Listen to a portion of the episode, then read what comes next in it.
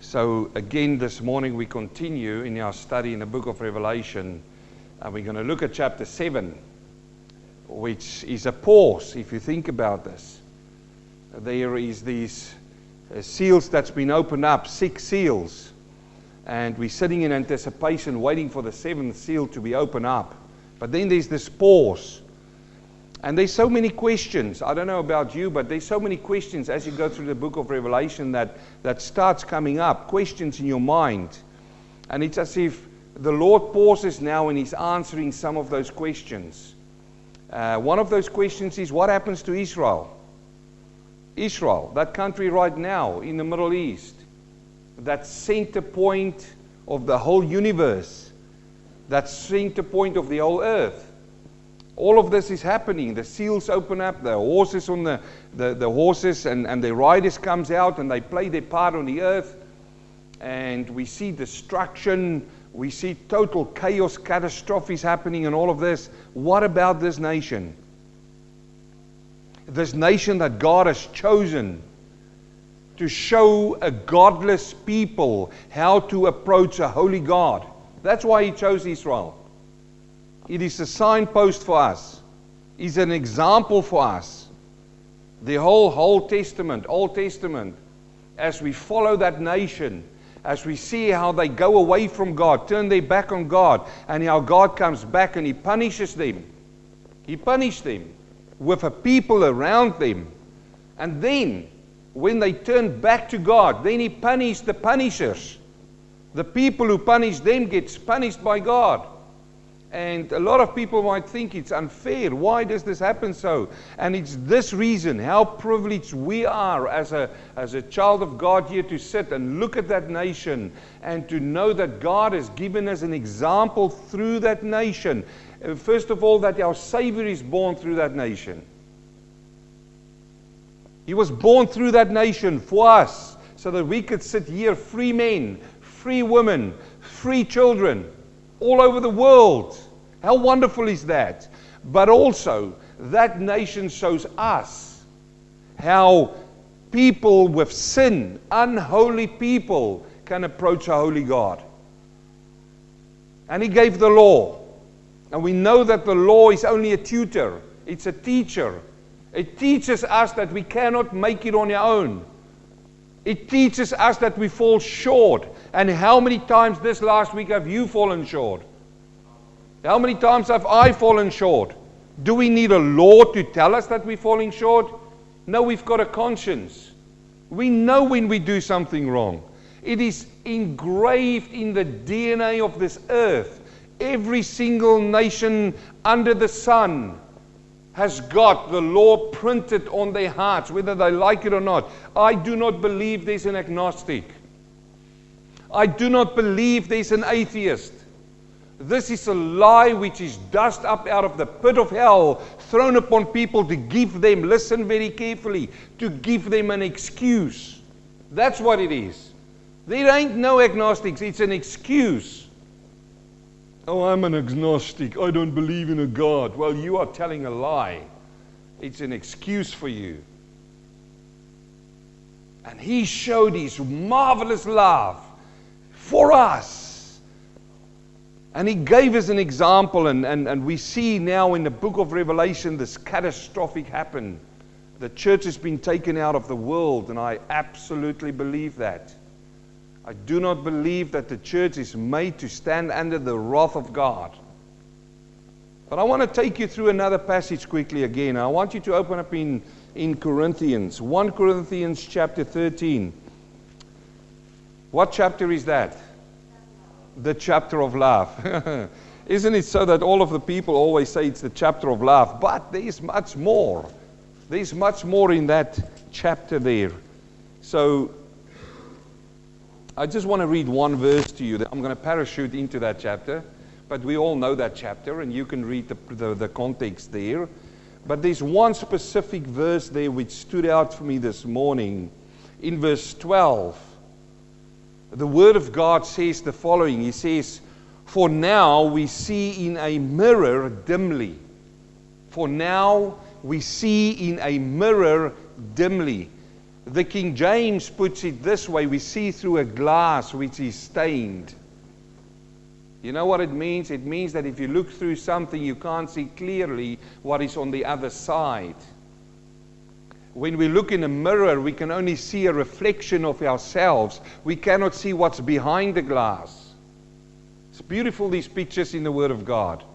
And here we are in 2016 living in Melbourne in the acceptable year of the Lord. And we look a, at a book like Revelation and we see only dimly. We can only see dimly. We don't see the full picture yet. It's only when we pass from this life into the other life, the afterlife, that we will see clearly. I want to make this point to you as we continue on. He says further there, but then, but then, but then, when, but then, face to face. Now I know in part. You see again, I know in part now.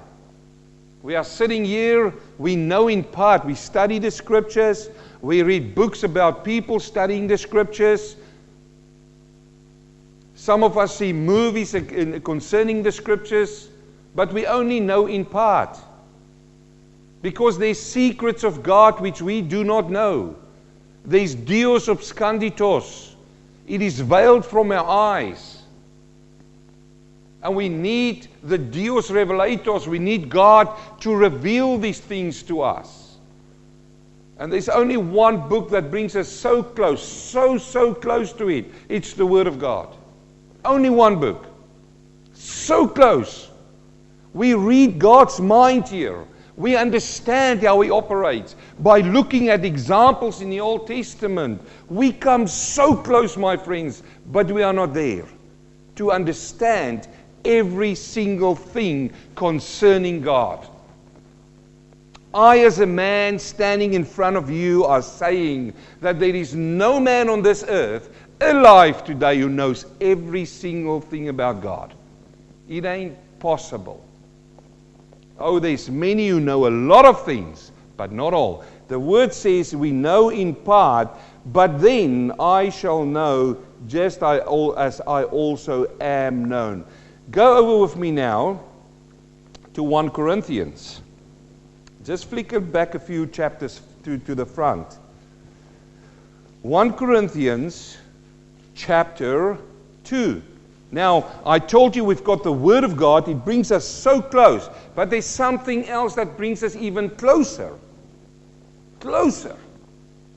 Some people just read the Bible as a textbook, and there's some benefits that will come out of that. If you read the Bible just as a textbook, you will learn more about God textually. That's the knowledge of God. You will get the knowledge of God. But there's a critical part that needs to come with this, which will take you even closer, my friend. And that is the Holy Spirit. That is the Spirit of God. And my prayer is always, Father above, of heavens, of earth, and heavens, open up the scriptures so that I can understand through your Holy Spirit. Now, when I start reading the Bible contextually, just to find the context, I will come across the passage which I'll read to you now. By then, my hope is the Holy Spirit will, will come to you and convict you and implore you to call upon Him to find the deeper secrets of God. This is the passage as we read it. Now, again, uh, it's not part of our study, and I'm just parachuting in again in this, in this chapter. But it's your homework to go and read the whole chapter and taste me to the scriptures. But look at verse 10. Now, from verse 6, he talks about spiritual wisdom. Now, let me tell to you one thing this morning. You can read the context, but you can still lack this wisdom. Wisdom only comes from God. James says, if you lack wisdom, what do you need to do? Go and look under a rock. Go see a professor. No, no. What does he say? Come on, you know the scripture. He says, ask it from God, who will give to you the wisdom. What is wisdom? What is wisdom? Wisdom is to apply the knowledge that you've learned. That is what wisdom is.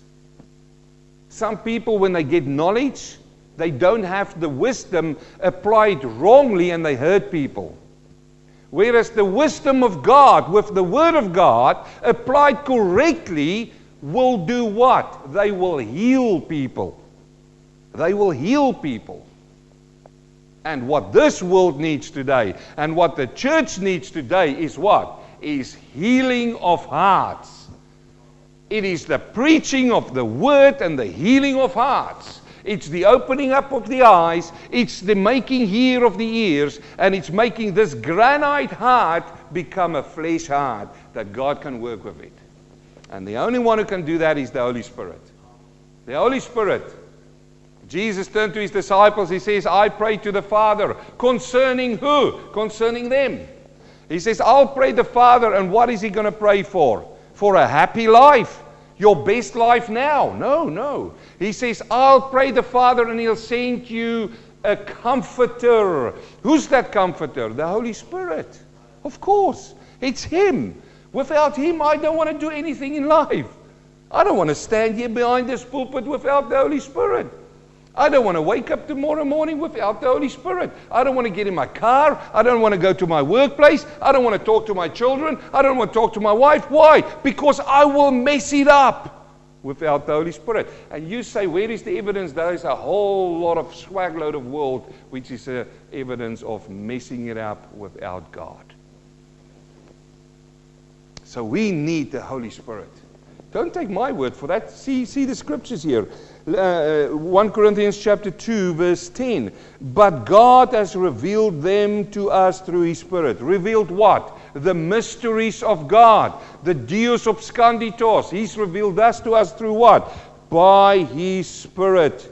Through His Spirit. For the Spirit searches all things. Yes, what? The deep things of God. There you've got it.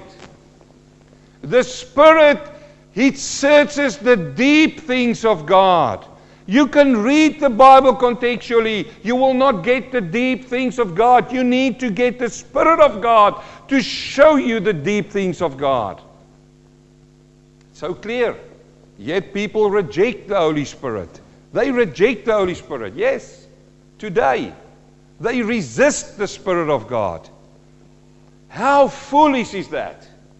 To resist such a thing which can give you the deep secrets of God the search for mankind today. The, listen, the search for every person sitting in this place, every person out there in the world, they've got this emptiness inside there. The search for them is for God. But they don't want to know Him because I know my life and I'll live my life without God. Moche troche, finish and klaar. That means nothing, kaput if that means something. He says, for in verse 11, For what man knows the things of man except the spirit of a man which is in him? How can I know you if I don't know you? There's a spirit living in you, and that spirit knows you. If I want to know you, I need to do something very strange. I need to come into your body. And I need to tell your spirit to take a hike so that I can come in there for a week and live in your body. How will that be, by the way? oh, look, look, look. Just hear me out here. Let me just flow a little bit here, okay? I hear so many people complaining about their lives. Yes, isn't it true? Oh, you don't know my life. And then they complain on and on and on and on. So, why don't we do this? Why don't you exchange your life for somebody who is also living and living their bodies? And maybe somebody in the Middle East this morning who's running away because they worship God or they've got a Bible. And you complain about your life? Go and live in somebody else's life. You see, somebody said one day, I didn't realize how small my problem is until I found out how big my neighbor's problem is.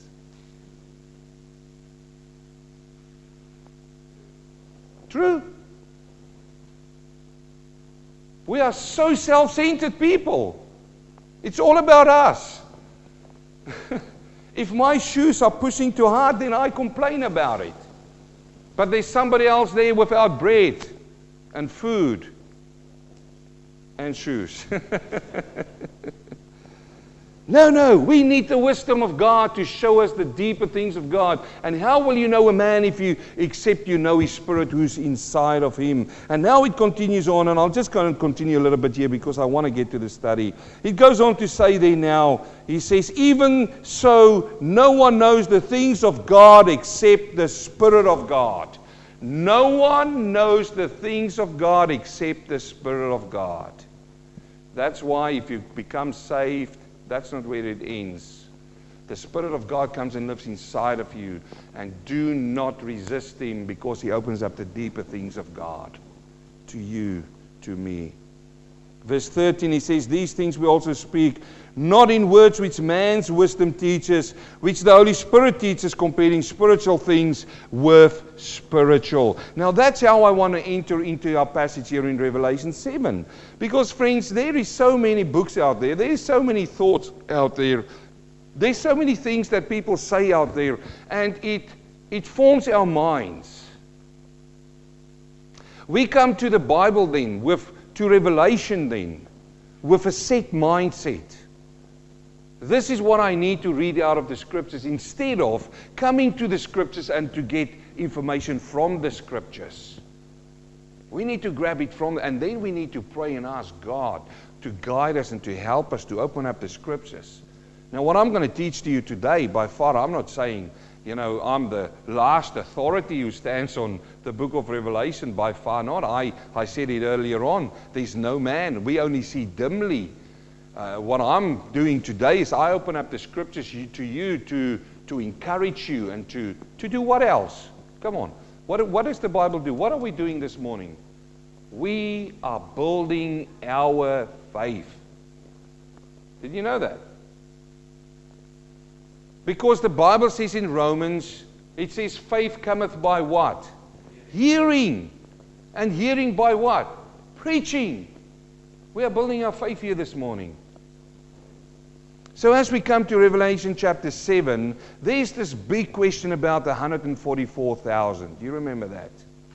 Oh, there's so many people who's got so many funny things about these 144,000. Some of it is laughable, and others is actually you can cry about what people would believe about this. The Jehovah Witnesses, they were the first ones. They said, look, 144,000 is the Jehovah Witnesses. And then they've got a problem when they grew so big and they passed 144,000 members. And they go, oops, what do we do now? Well, the clever guys came out and they said, well, in fact, we understood it a little bit wrongly. There's 144 heavenly and 144 earthly. And then they started growing, growing, growing, and oops, what happened? They crossed that number again. And then the clever people came around again and said, oh, you know, we need to keep people going and we need to keep them spitting them out this nonsense and rubbish. Undercover, though and they, they went and they said, well, there's 144,000 heaven, 140,000 earth, and then, and then you get 144,000 servants. Oh, of course. How dumb we would have been not to think about that. And then they continued on, and these poor servants walked around and knock on doors and get water thrown into their faces and rotten eggs. And, and hey, man, if they can just do that, if they can hit me with a rotten egg, oh, I'm gaining so much points. And then what happened? Their number grew beyond that. And now they've said, look, we can't put numbers on this anymore. Now we don't know who the 144,000 is. But if you work hard and if you're really a very good Jehovah Witness and you knock on many doors, you might make it. Friends, that is rubbish. That is absolutely absurd. And you know what? It would be laughable if it wasn't for so many people who follow that false devil inspired religion. Because that's what it is. It's absolutely what it is. And I feel sorry because I do know family members in my family is, is operating in that. I feel sorry for them, not for that curseful religion who drags people down to the pit of hell. Then there's others. I mean, I remember one day I was in a car driving on the way to an airport, and there's this pastor telling me what he thought the 144,000 were. And he went in and he says, It's the church, it's us. And he had a few things, and I, I prayed the way to the church, uh, to the airport. I said, Lord, please shorten this road because it's all nonsense. And you see, people read ideas and things into that. He said the church is, is a virgin. The church is a virgin, the members is a virgin. And how we, I mean, I, I'm not going to bore you with those details. But it's a lot of nonsense. And I would have laughed if it wasn't for people who get caught up and tangled up in that.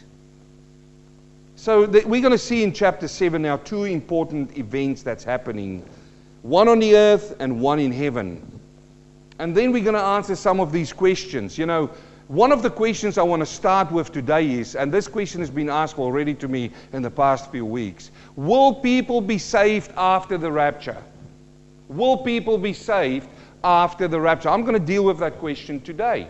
And then, secondly, I'm going to look at what happens to Israel because that covers it in Revelation chapter 7. Two things. And then we're going to finish this chapter. And I think I've already spent a little bit of time on the intro, the general. I'm still fine for time. Good.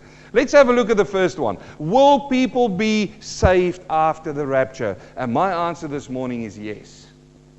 Yes. People will be saved after the rapture.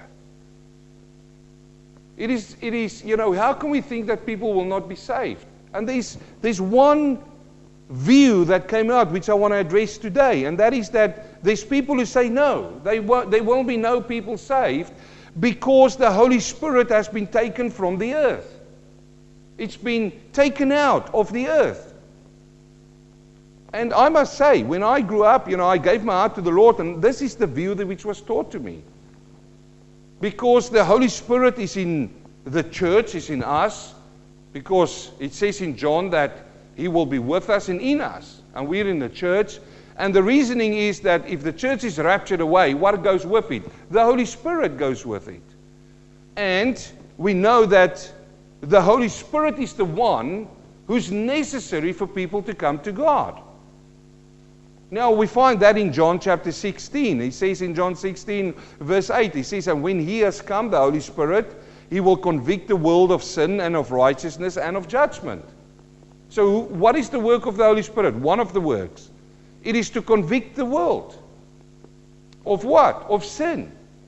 And of righteousness and of judgment. Now they say if the Holy Spirit departs from, as we said, he's going to go away from the earth, then who is going to convict the people of sin? Who's going to convict the people of righteousness? And who's going to convict the, uh, uh, the people of judgment?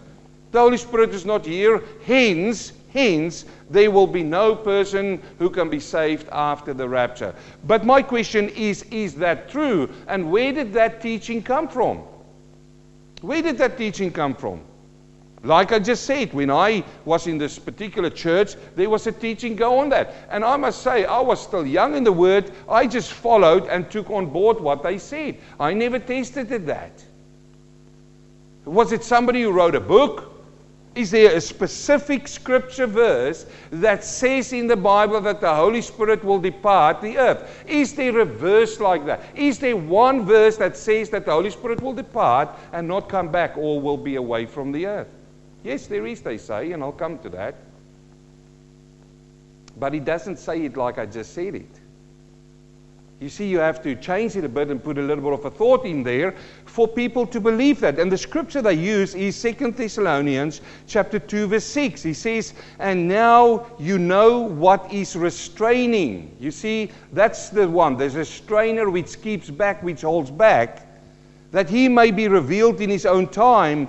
For the mystery of the lawless is already at work.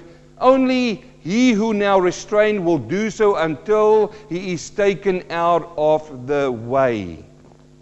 You see, there you've got it. We know that the restrainer is the Holy Spirit.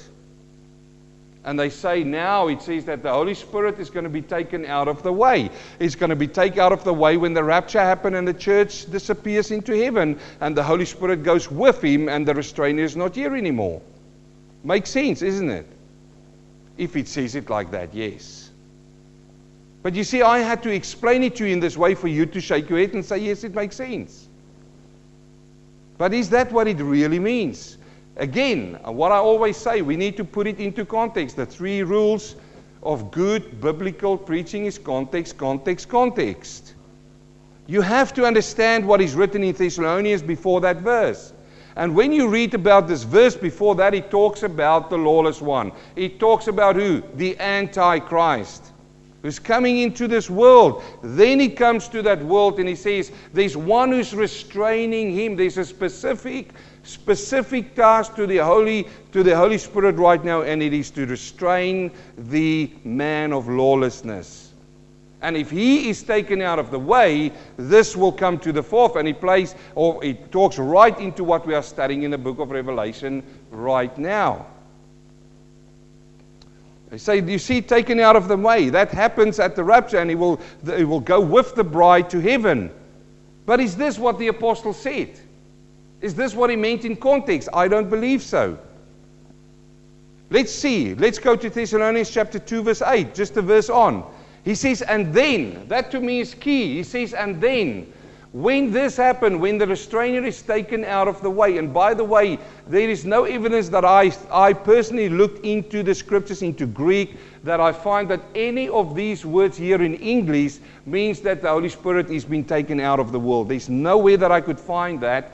But then, if we look at that, he says, when he is taken out of the way, in other words, he's holding back something which he did before. That's what that means. He's now holding back. He's not going to restrain anymore. Then he says, now in the next part, he says, and then the lawless one will be revealed. It doesn't say anything there from people won't get saved anymore. Or he won't do his work of conviction of sin, conviction of righteousness, or judgment. No, nothing's mentioned there. He just says, and then when he's taken out, the lawless one will be revealed whom the Lord will consume with the breath of his mouth and destroy with his brightness of his coming. The coming of the lawless one is according to the working of Satan with all power, signs, and lying wonders. That, by the way, is the way that the NAR, the New Apostolic Reformation, is trying to get people with signs and wonders and power. Be careful. If you've got a church who's putting overemphasis on signs and wonder and powers, be careful. The Word of God needs to be number one, not these things. That's how the lawless one will come in, it says, and with all unrighteousness and deception among those who perish, because they did not receive the love of the truth that they might be saved. Who gave the love of the truth through the Holy Spirit that they might be saved? Now, because of that, they will be under the lawless one. They will stay behind. When the rapture takes place, they will stay behind. And for this reason, for what reason? Because they did not have the love of the truth. Where is the truth? Come on, tell me. It's the Word of God. The absolute truth is the Word of God. They did not have the love of the Word of the truth that they might be safe. And for this reason, what's going to happen? God will send them a strong delusion that they should believe the lie. There's a lie, and they will believe it that they all may be condemned who did not believe the truth but had pleasure in unrighteousness. And it's not going to be easy. There's people who say, well, we'll take our chances, we'll live through, I'll wait for the rapture to take place, and then we'll go through the things, and then I will come to God. It ain't going to be that easy for you. Because, like I said before, now you've got your circumstances against you, then you're going to have the whole world against you. But there's one more you're going to have Satan against you unrestrained. Because there's a restraining going on right now. Apart from the restraining of, of, of, of holding back the lawless one, there's more restraining that's going on through the Holy Spirit in our day. It's against evil. And you see, the thing is, friends, yes, the Holy Spirit is working through the church. It is working currently through the church because it's the church who's standing against abortion, isn't it? It's not the leftist movement who's standing against it. It's the church who's standing against it. The church is restraining. And that's why the world wants to get rid of the church. Or, listen, if we can't get rid of them, what do we do? We ch- change them. We change them. And that's what's happening in our day. they, they are getting rid of them. They are killing a lot of Christians because, you know, they are all, who's this bunch of people? All, we want to do something here. You know, we want to give mothers the choice for the mistakes they make. Man, that's not a mistake, that's a sin. If you have sexual intercourse outside of marriage, it's a sin, and you will bear the, you will bear the, the consequences thereof. Let's, let's be true about this. Let's be straightforward about this. Let's not beat around the bush. Let's say it as it is. Let's call a spade a spade, they say in Australia, don't they? But now what happens, because she made a mistake, let's give her her rights. Look, there's only one right, and that's the right of the child. And has that child got a, has that child got a say when he's in the womb? Is, is there somewhere where they can put something on that the child can speak his mind? No. But it's the church now, with the Holy Spirit, who's restraining some of it. Yes. The church speaks out against LBGT. You know what that stands for? The gay and lesbian movement. The church stands against that. And look, I might get in trouble. This video might go out, and you know, people might come around, and I might go to jail. I might lose everything in my life. Why? Because we stand against it, because the Word of God says it's a sin. It's a sin. That's a restraining that's going on as well. So there's a lot of restraints. The, the church is there was the one against pedophilia. Do you know that in some parts in the world they want to legalize pedophilia now? There should have been a, a gasp of air now in this place, going in shock. really? Yes. That's what we've been saying all along. That's what we said if you're going to legalize prostitution, where do you stop? Where do you draw the line? It's prostitution, it is abortion, it's LBGT, and, and where do you stop? Next thing is they're going to say pedophilia. That's fine, you know, legalize it. And your and my children are in trouble when they go to schools and they have to share bathrooms with grown men walking there in, and they're a pedophile. Hey, but the government protects them. There's one restrainer going on, it should be the church of God. We need to speak and should speak out against these things. Now, I don't want to muddy the waters here because I'm, I'm diverting a little bit about this because this talks about a restrainer now, the work of the Holy Spirit restraining the man of lawlessness. And we're still answering the question will people be saved after, and will the Holy Spirit still be part or still be on this earth? Will he be removed?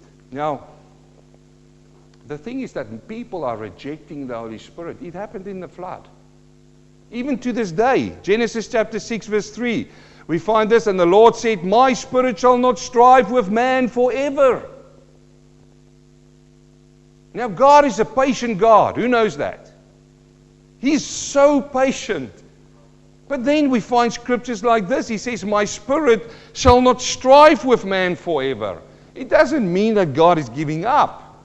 He just says, Look, I'm going to stop the restrainer and I'm going to let you have your way. And let's see what happens.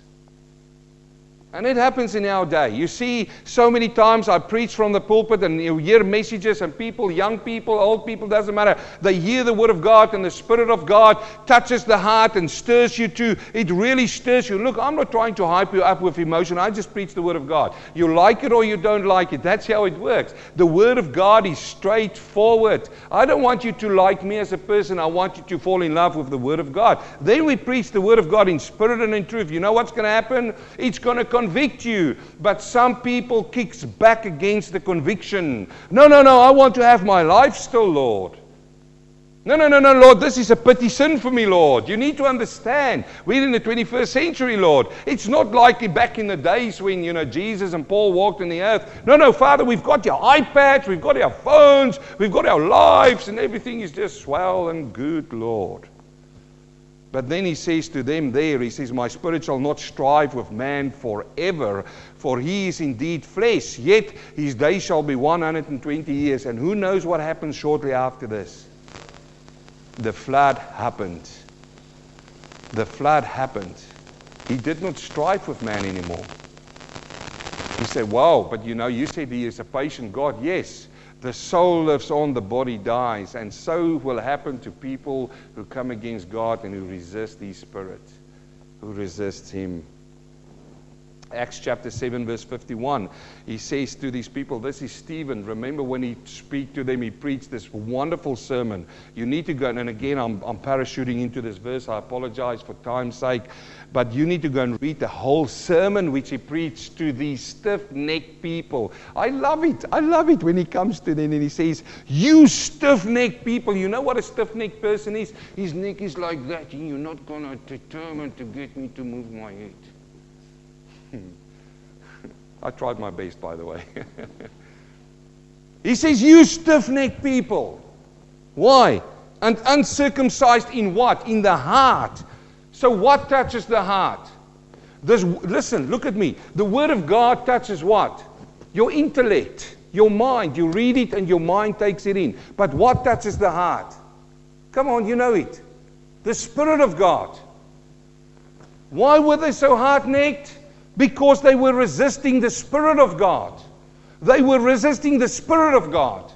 Why are people so stiff necked today? They're resisting the Spirit of God and they will not get saved if they do that. He says, uncircumcised in your heart and ears, you always resist the Holy Spirit as your fathers did, so do you. So do you. So the question is, will the Holy Spirit leave the earth? Here's another one for you. The Holy Spirit is omnipresent. Do you believe that? Well, let's, let's qualify this. Who believes in the Trinity of God? The Trinity of God means it's God the Father, God the Son, and God the Holy Spirit. It's three in one. So if one thing is for one true, then it's true for the other two. If we say God the Father is omnipresent, is he? Yes, he is. Then the Son is omnipresent, is he? Oh, oh, but where is Jesus then? He's not here. But he says it when he went. He says, Where two. He says, Where you gather together in my name, there I am present. How does that happen? Isn't it as if we sit there and all of a sudden the doors open? We, we're preaching in a place like this. If that happens, I'll tell you, people will run. No, no, he comes in with us. We carry Jesus with us wherever we go. Do you? Do you? We live a life acceptable to him. He changed us into the image of his son, the word says. So when two or three comes together in his name, there he's present. We start talking about him, he's there. But so he's omnipresent. What about the Holy Spirit? He's omnipresent. Now, you want to tell me that when the rapture happens, he's not omnipresent anymore? He doesn't know what's going on on the earth? No, no, he's still present on the earth. But it refers back to what happened in the Old Testament. He was present on the earth in the Old Testament. He was just not. He was just not thrown out. Uh, thrown out's the wrong word. He was just put into them like on the day of Pentecost. The full indwelling. You see, it was a promise from Jesus. Look at this in Acts chapter 2, verse 38. You remember when Jesus walked around and he said to them, Go and wait in the upper room. What will happen? You will receive power when what comes over you? The Spirit comes over you, the Holy Spirit. So they waited there. And what happened? The, the, the, Spirit was placed upon them and in them. And there comes Peter. And he said to these men, He said, Repent and let every one of you be baptized in the name of Jesus Christ for the remission of sin, and you shall receive the gift of the Holy Spirit. But that's not where he stops. He says further, For the promise is to you and to your children. And if it stopped there, you and I would have sat here today without the Spirit. Because if they would have died out and their children, did they? Yes, they did. But then he says, and to all who are afar off, and as many, and this is for me the cleanser, this is for me that sweet spot that it hits. He says, as many as the Lord God will call. Will call. Did he call you? Did he call you? Did he? That's why you're sitting here. You responded to the call of God. Look, look, let me tell you, you didn't save yourself. Don't come here and say, when I gave my heart to the Lord. You didn't give your heart to the Lord, He called you. Why do you think you still sit here? Why? Why do you come Sunday after Sunday? Why did you go the first time? Because there was a calling from God for you. And what happened? You responded to that call. You want to tell me somebody's going to make it after the rapture, sit there and call upon God, and he says, Nah, no, nah. Ah. He says there, that is timeless. That is timeless, my friend, until you breathe. The day you breathe out your last breath, that is finished. You can't change. That's set in stone. The Holy Spirit of promise. Now, there's one, one verse, actually, I didn't have it on there, and it just uh, reminded me in my mind now by the Spirit that, that uh, we find in Genesis, Genesis chapter 1. Now, the very first verse of the Bible says, In the beginning, God created the heavens and the earth. Do you believe that? Do you believe it with your absolute every grain in your body? Or do you believe we came from monkeys? We're not from monkeys. My great granddad is not a monkey. He, he says there, uh, in the beginning, God created the heavens and the earth. And now he goes on to say in verse 2 the earth was without form and void, and darkness was upon the face of the deep. And what happened next? He says, and the Spirit of God was hovering over the face of the water. Hovering over the face of the water. That Spirit never departed the earth. In the Old Testament, we find so many miracles. The miracles can't happen without the Spirit of God. We find so many times, as the prophets prophesied, you can't prophesy without the Spirit of God. Let me tell you, the prophecies coming out today by the self proclaimed prophets, it's not by the Spirit of God. It is self prophecies, it is to make a name for themselves. It's to build a following for themselves. No, no, no. The Spirit of God influenced the prophets of God to give us the Word of God. Yes? That is where prophecy is. I'm prophesying today. This is prophecy, what I'm doing. He said, Whoa, are you going to proclaim yourself as a prophet? No, I'm not so foolish. No, I'm not so dumb. No, no, no. If you open up the scripture, what is prophecy? It's revealing something which is veiled. This is revelation. It's a prophecy revealing something. I'm preaching to people, and sometimes they come and say, Wow, I've never knew that. That's a revealing. Yes? So, I absolutely believe that there will be people safe after the rapture. Now, I again want to say that might not res- resonate with you. You've, you've learned other ways. I'm not trying to convince you. I just want to give you the Word of God. I, I'm not trying to preach something which I feel comfortable with. I want to preach something which I know is right and which is true and which is in spirit and in truth. So we look at Revelation chapter 7 now, and we're going to see another evidence, another evidence of people coming to Christ after the rapture. Two big events, and I'll go through this I wouldn't say in a hurry, but he's still got time. He says, After these things, I saw four angels standing on the four corners of the earth, holding the four winds of the earth, that the wind should not blow on the earth, on the sea, or on any tree. Then I saw another angel ascending from the east, having the seal of the living God. And he cried with a loud voice to the four angels to whom it was granted to harm the earth and the sea, saying, Do not harm the earth, the sea, or the trees, till we have sealed the servants of God on their foreheads. Wow. What a mighty angel to hold back the winds. Winds is a symbol. Winds, it talks about the four corners first of all, but winds is, is an emblem of judgment.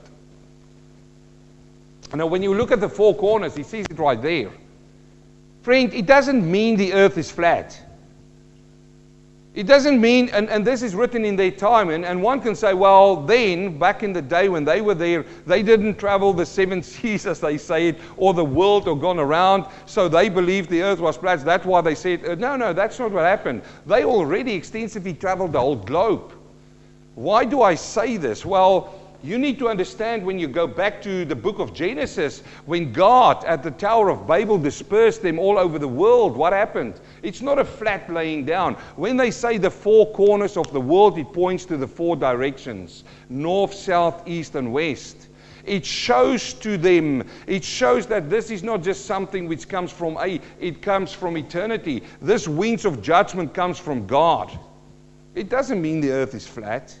No, we've got enough evidence. And, and look, like I said, if we want to read the words and, and read it at the four corners, it means there's a corner here, here, and there. There is so many scriptures in the book of, in, in Psalms which says the earth is on, on a pillar. And we shoot people into space. Have we seen the pillar? No, some things you need to understand how God writes it. This whole book is about emblems, but also about true things. You need to use the wisdom of the Holy Spirit to read through that. These are out of each and every direct, the four corners, the directions that they are holding back the winds. Now, as I said, the winds is a form of judgment. These winds, these four winds, is, is terrible winds coming. Why do I say so? Well, this evidence is in the scripture. It's going to harm the earth, the sea, and every tree. There is also people who did a little bit of deepest deep dive study into the. They say that um, when he talks about the earth, he talks about people. When he talks about the sea, he talks about people and the trees.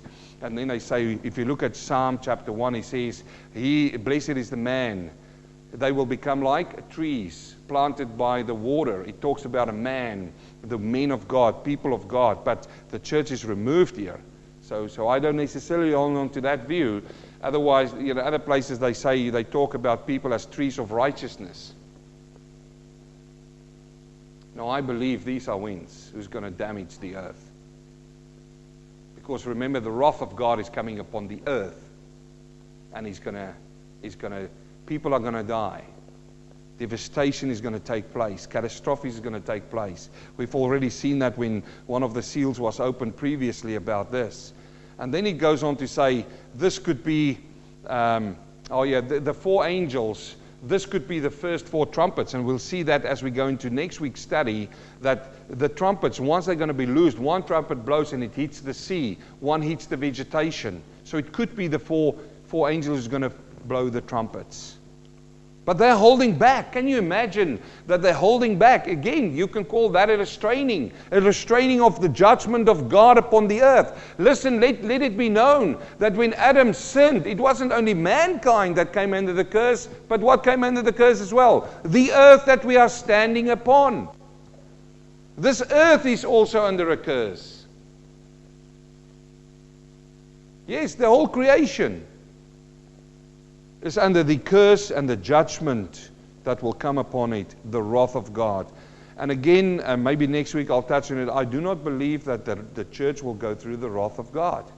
We'll go through persecution.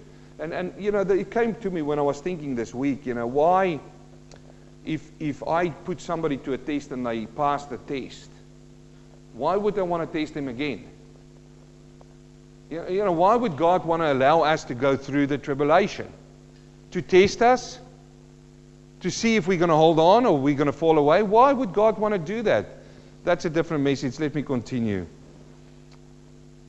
Because now he's going to talk about the servants. You see, he says it down there. He says, Do not harm the earth, the sea, nor the trees till, till. And I've looked at that word till. It's a really interesting word. In Greek, it's the word archi, archi.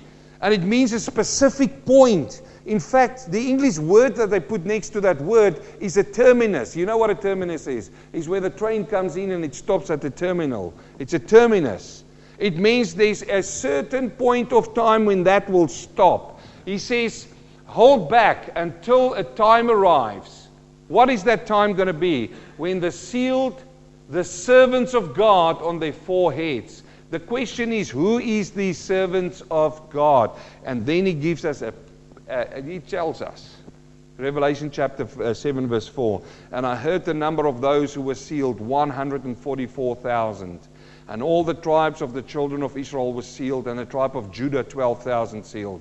And the, and the tribe of Reuben 12,000 were sealed. And the tribe of Gad 12,000 were sealed. And the tribe of Asher 12,000 were sealed, and the tribe of Naphtali, the 12,000 were sealed, and the tribe of Manasseh, 12,000 were sealed, and the tribe of Simeon, 12,000 were sealed, and the tribe of Levi, 12,000 were sealed, and the tribe of Issachar, 12,000 were sealed, and of the tribe of Zebulun, 12,000 were sealed, the tribe of Joseph, 12,000 were sealed, and the tribe of Benjamin, 12,000 were sealed. This happens on the earth. It's really interesting if you think that the older brother is who? Who's the oldest brother? Reuben. Who was mentioned first? Judah. I believe it was because a penalty of Reuben. He was penalized here. And it was a big thing in those days to be pushed back as the oldest into second place. It was a massive thing for them in their day. So he got his penalty, he got his, his reward, which has been pushed back. We know that out of the tribe of Judah, who was born? Jesus was born out of the tribe of Judah. And then there's two nations, uh, two, two not mentioned here. Dan, who remembers Dan? And Ephraim. These two were not mentioned, although they are part when in the millennial it is going, you know, the land's going to give it out. Dan comes back there, but Dan wasn't part in Ephraim, not here. And the reason for that is, friends, that I believe and many scholars believe, is that they introduced idolatry into the nation. It was in the days of Rehoboam, you remember him? And Jeroboam. The one was of the north and the one was in, of, of Judah of Israel, and they had a war against each other. And Jeroboam, the northern kingdom, and what did he do? He set up in high places, worship places, so that they don't have to go down to Jerusalem. And the two places where they do it was Dan, and the other one was at Bethel. Bethel is the name of God. It means Bethel means this place is Bethel, isn't it? It means the house of God. It was supposed to be the house of God, but what did they do? They brought idols into the place, and hence they say you can't find them here. You can't find them here. You see, what do we learn out of that? Friend, there's a reward for you, but God will also punish. It doesn't mean they're not part of it. Like I say, when you read further on in, in Ezekiel, when it comes to the millennial land, Dan is there, but he's not here. His name is not into this name here. And these, these are, let me just say this out to answer the question who are these 144? They are Jews out of the nation, out of the tribes. You, uh, and I, I just want to go through here because I didn't mention them. They, they, you know, you've got the, the scripture verse in 1 Kings chapter 12 talking about the idolatry was set up in Dan and Ephraim. And then, then there's people who say, wait a minute, what about the lost tribes that could not be here and speak? And, and thence it speaks of a spiritual Israel. The lost tribes. They say when we come to Revelation, there's tribes that's lost, 10 tribes that's gone, kaput, gone. And you get a teaching these days, friends, which is called spiritual Israel, of British Israel. Have you heard about that? You know, and they believe that they are the lost tribes of Israel and that this could not be Jews, actual Jews, because how in the world can you find those other tribes if they were lost? And then you get a funny teaching going on about now we have replaced Israel and we are called spiritual Israel. It's also called replacement theology. And I'll tell you one thing, dear friend, I do not, I want to emphatically say it, I do not believe that we are spiritual Israel and replace Israel. God has got a plan for that nation. And here we see a part of it.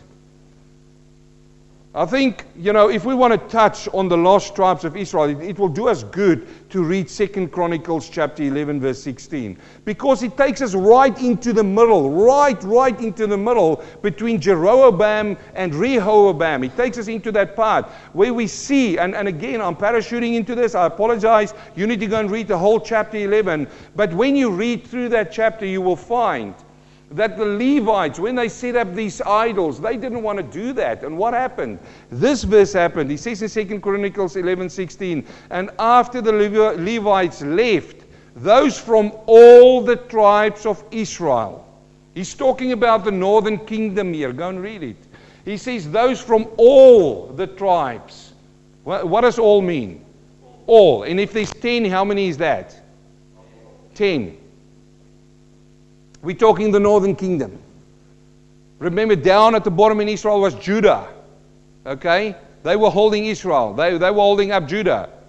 But now, in that place where they set up these idols, it says that all, all the tribes of Israel, Sasa set their heart to seek the Lord God of Israel. What did they do? Did they stay there and get lost?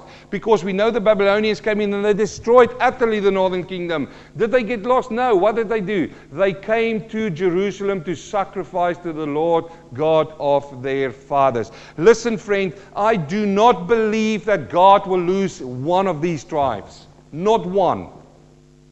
And I also, you know, I was in South Africa, man. I got a phone call one day from a group there, and they called them the South African British Israel.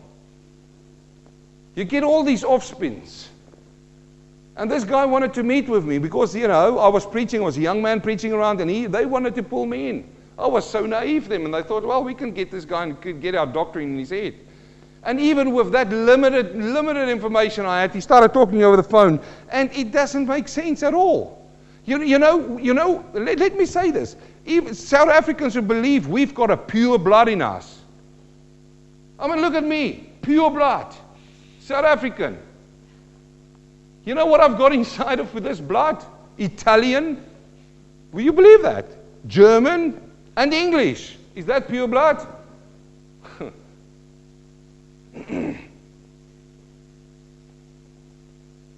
I better not go further on that. I can say things now which absolutely will go on a spin for another I absolutely can't believe. But, friends, look, the danger here is if you start messing with the Word of God. This here talks about, he says, the tribes and the children of Israel. It would have said spiritual Israel if it was a spiritual Israel. It would. This is how I read the Bible. And you say, oh, look, your knowledge of the Bible is really low and shallow. I'd much rather keep my shallow knowledge about this than go off on a tantrum and, and build something which is not, which is a pie in the sky. This talks about the children of Israel. And then if we get to Revelation chapter 14, it gives us another description of 144,000 it says that they had to be virgins, devoted to God. There's so many things we can go into this, but I absolutely believe this is tribes. It will come from that nation. God has got a plan for them. And then he goes on in verse 9. He says, After these things I looked and behold a great multitude with no one could number. This is happening in heaven now. All nations, tribes, peoples, and tongues standing before the throne and before the Lamb clothed with white robes, with palm branches in their hands.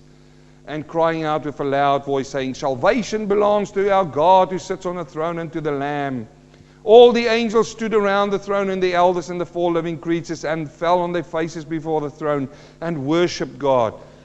saying, Amen. Blessing and glory and wisdom, thanksgiving and honor and power and might be to our God forever and ever. Amen. It is amazing that while these things happen on the earth, what happens in heaven? There is worship going on in heaven. There's praising going on in heaven.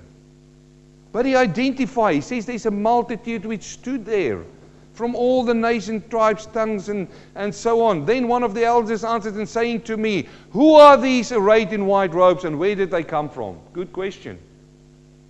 Good question. Now, one would have think if this was the church, if this was the church, a man by the name of John would have identified them, wouldn't he?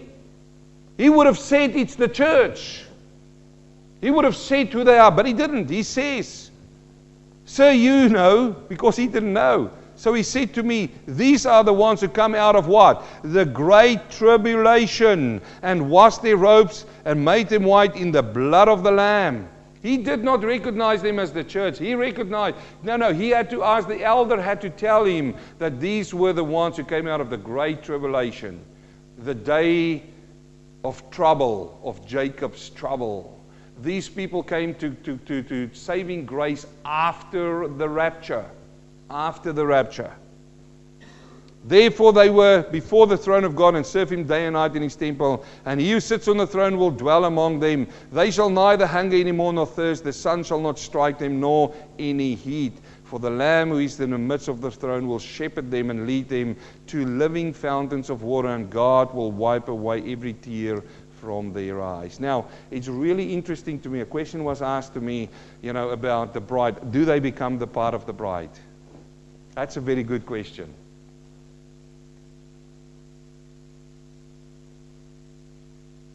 And I'm studying and delving into that. Because there's one thing that I noticed here. It did not say that they became kings and priests, does it? But what is, what is the church going to become? Kings and priests.